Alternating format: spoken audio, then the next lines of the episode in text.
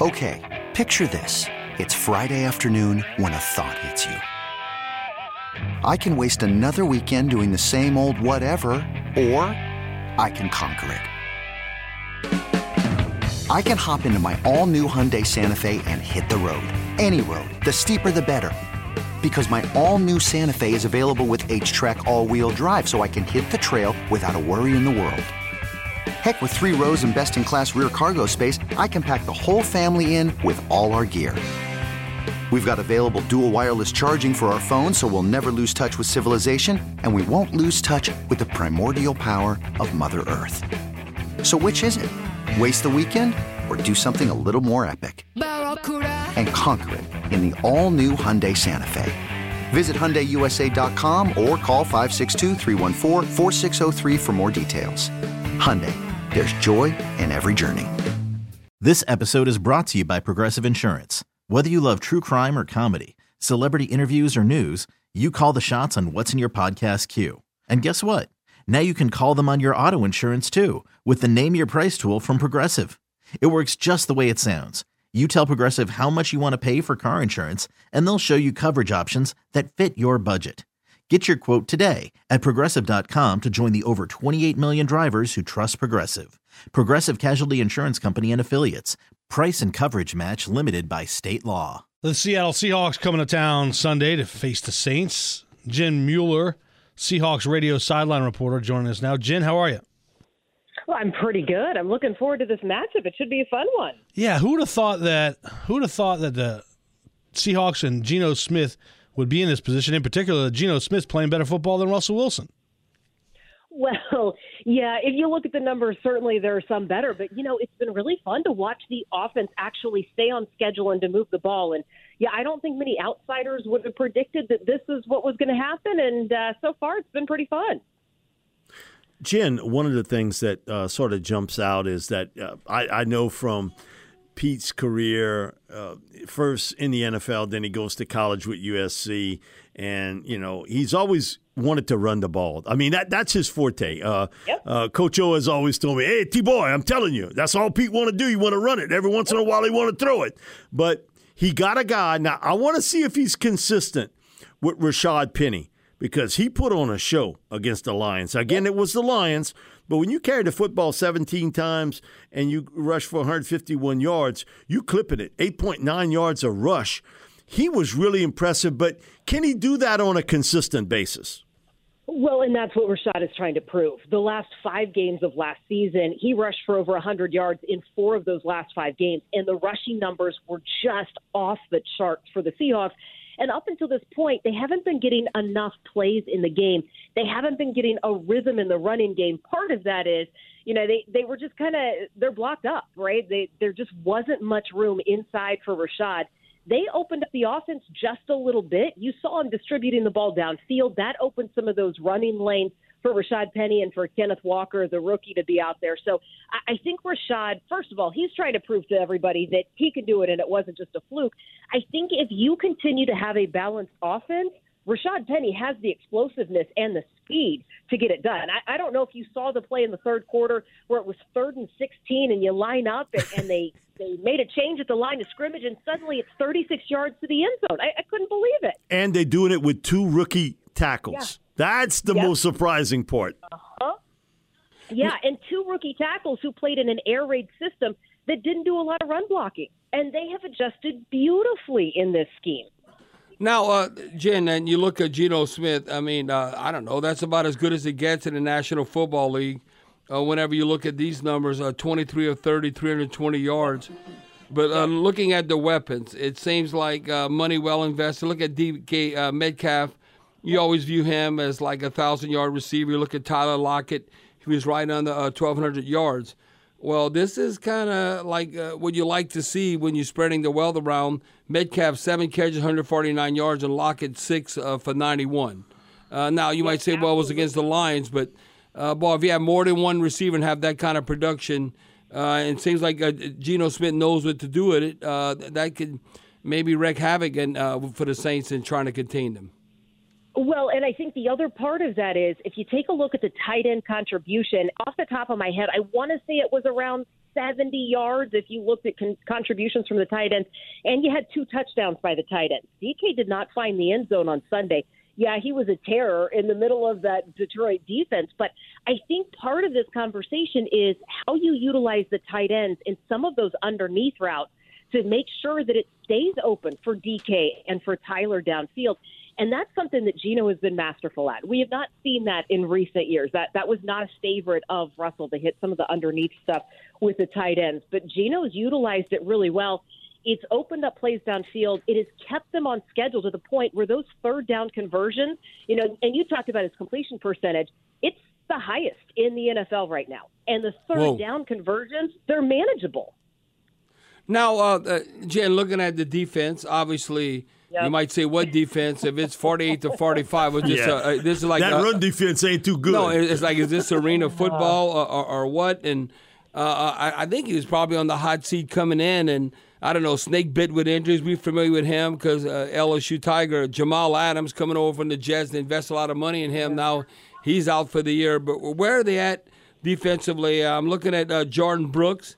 I mean, yeah. a, a, guy that they're uh, counting on out, out of Texas Tech uh, the linebacker. Yep. But uh, I guess their defense right now, nothing to write home about. But what's your what's your take on them so far? You know, there's a couple of things going on. I think you've got young playmakers that are trying to find their fit in the NFL. It is one thing to practice well, it is one thing to study well. It's another thing to really understand where force and leverage are when you are going full speed against an opponent. There have been some missed tackles. There have been some some plays where they have not been disciplined. They have not done what they were instructed to do. You know, some of those yards, I will say a huge chunk play. There was far too many explosive plays from the Lions last week. One of those was an 81 yarder from Hockenson that never should have happened. Cody Barton, one of the other linebackers, had the sideline, could use the sideline to his advantage, and could not get him out of bounds. So the, the chunk plays really added to the yards. And it has been, you know, I, I hate to look at the, the numbers and say it's the small things, but honest to goodness, you know, Pete Carroll talked about situational tackling and understanding when you can take the shot and, you know, try to dislodge the player from the ball and when you have to wrap up or it puts you in a vulnerable position. And I think that that's part of what's happening. You're not getting tackles when you need it. You've got guys that are trying to make big plays when what you really need is just the sure play at that moment. I think you've got a ton of speed. In fact, this is one of the fastest defenses I have seen, and this is my 14th year on the sidelines with these guys. But you've got to find more discipline in doing the fundamental things. The big three on the inside, because this is more of a 3 4 scheme this year, the big three on the inside, they will take up space. They are run stoppers. Al Woods is uh, from your neck of the woods as well there in Louisiana. Man, Al has uh, stretched this forever. That's unbelievable yeah. how he stretched yeah. his career out. It is, it is, and he is still playing at such a high level. But yeah, everything behind those big three, it needs to be stout. They, they have got to fix the tackling issue because you cannot keep putting this much pressure on the offense to go out and score, which they did on almost every drive in Detroit. That's not going to happen every week. Jen, uh, your opinion of the pass rush because the Lions they're not noted for being great pass blockers. They gave up one. You got one sack, I think, in that game, if yeah. my memory's right. Uh, yep. that that that's got to change. I mean, if you're just getting one sack a game, that that ain't going to cut it uh, in this league. And I, I, think the Achilles heel uh, uh, defensively has sort of showed up like a lot of people thought. Maybe they're not good against the run, and they're not getting a good edge pass rush. The, the surprise has been how well they played on offense. But a little bit about the edge rushers uh, for the Seahawks. Yeah, I think this is where you go to that conversation about Jamal Adams were you expected to play him in the box and really utilize his speed and his savvy? You know, you don't have that. And so you've had to adjust some of those packages, and that has been a change. You know, it, when you don't have a guy like that, you can't make up for it with just one other guy. And that is one thing that Pete Carroll said this week. You got to find a way to get to the quarterback. Now, I think some of this is a little bit of a communication on the inside of that line you've got some guys that have come in, Shelby Harris and Uchenna Nwosu, who's the one who got the sack against Goff on Sunday.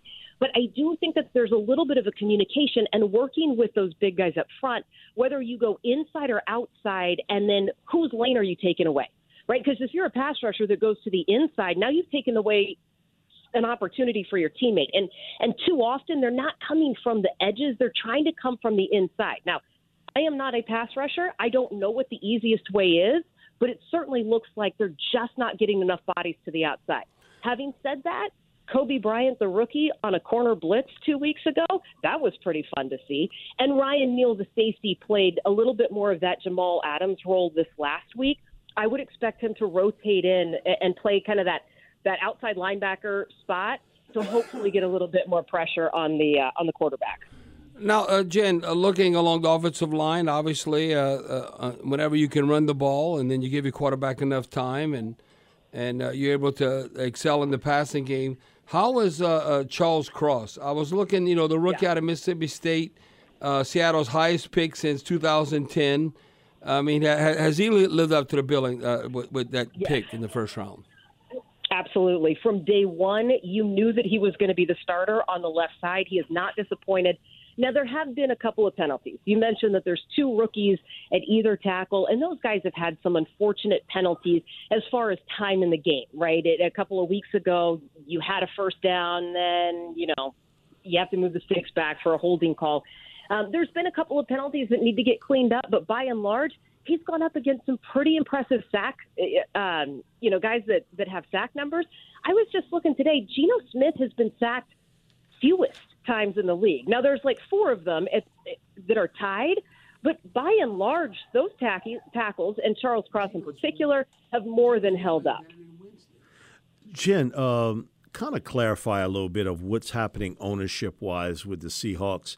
Uh, Paul passed away a couple years back, and his sister's taken over and and sort of this seems to be like a, a ship out in the ocean and, and which rudder goes down. Yeah, it's like Seahawks, Trailblazers, yeah, Portland. About, yeah, so who's so going to own these teams? Yeah, kind of what's happening on, on that part of it. Uh, you know, to my knowledge, there hasn't been any change in any movement, and there is nothing that stipulates that there has to be a change in any specific amount of time. And Jody Allen was in the draft room with John Schneider and Pete Carroll during the the first couple rounds of the draft.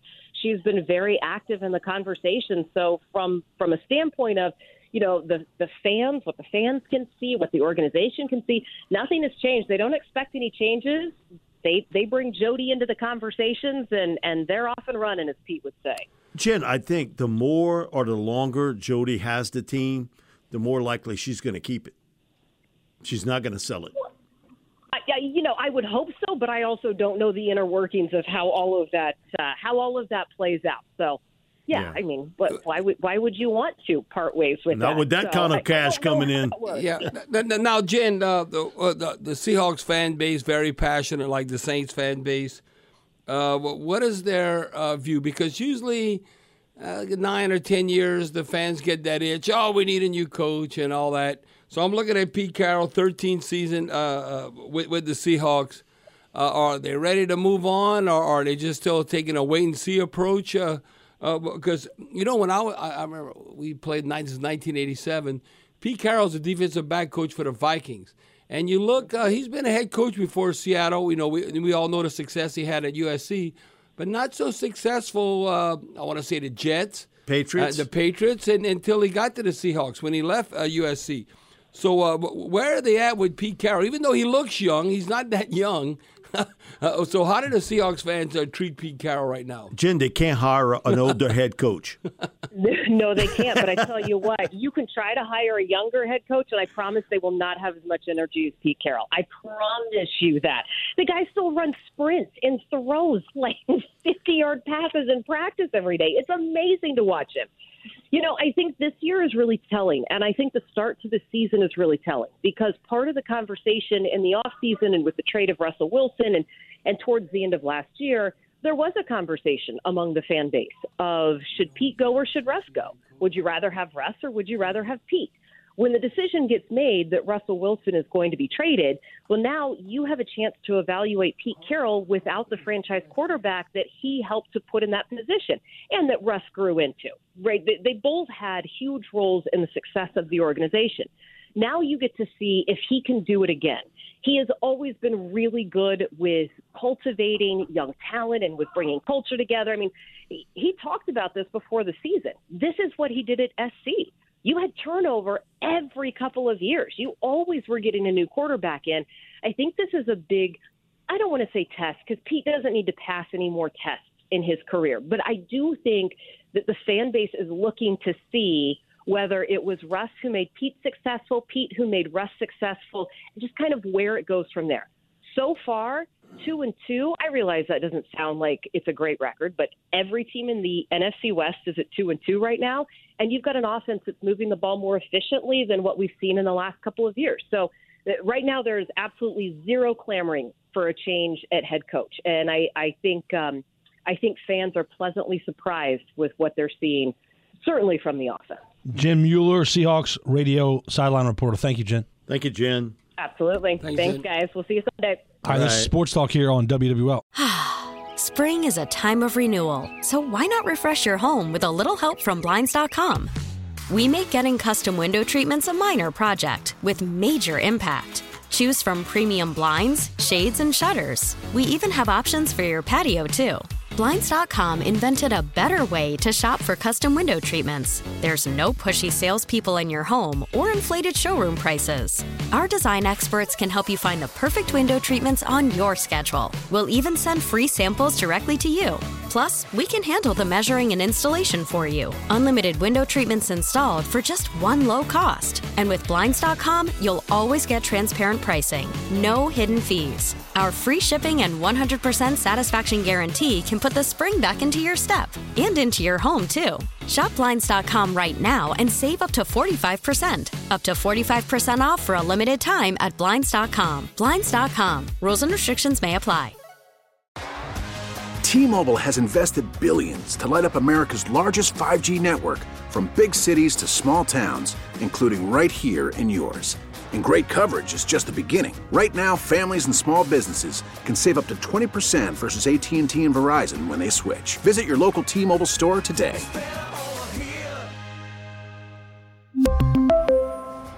Plan savings with three lines of T Mobile Essentials versus comparable available plans. Plan features and taxes and fees may vary. Okay, picture this. It's Friday afternoon when a thought hits you. I can spend another weekend doing the same old whatever, or I can hop into my all new Hyundai Santa Fe and hit the road. With available HTRAC, all wheel drive, and three row seating, my whole family can head deep into the wild. Conquer the weekend in the all new Hyundai Santa Fe. Visit HyundaiUSA.com or call 562-314-4603 for more details. Hyundai, there's joy in every journey.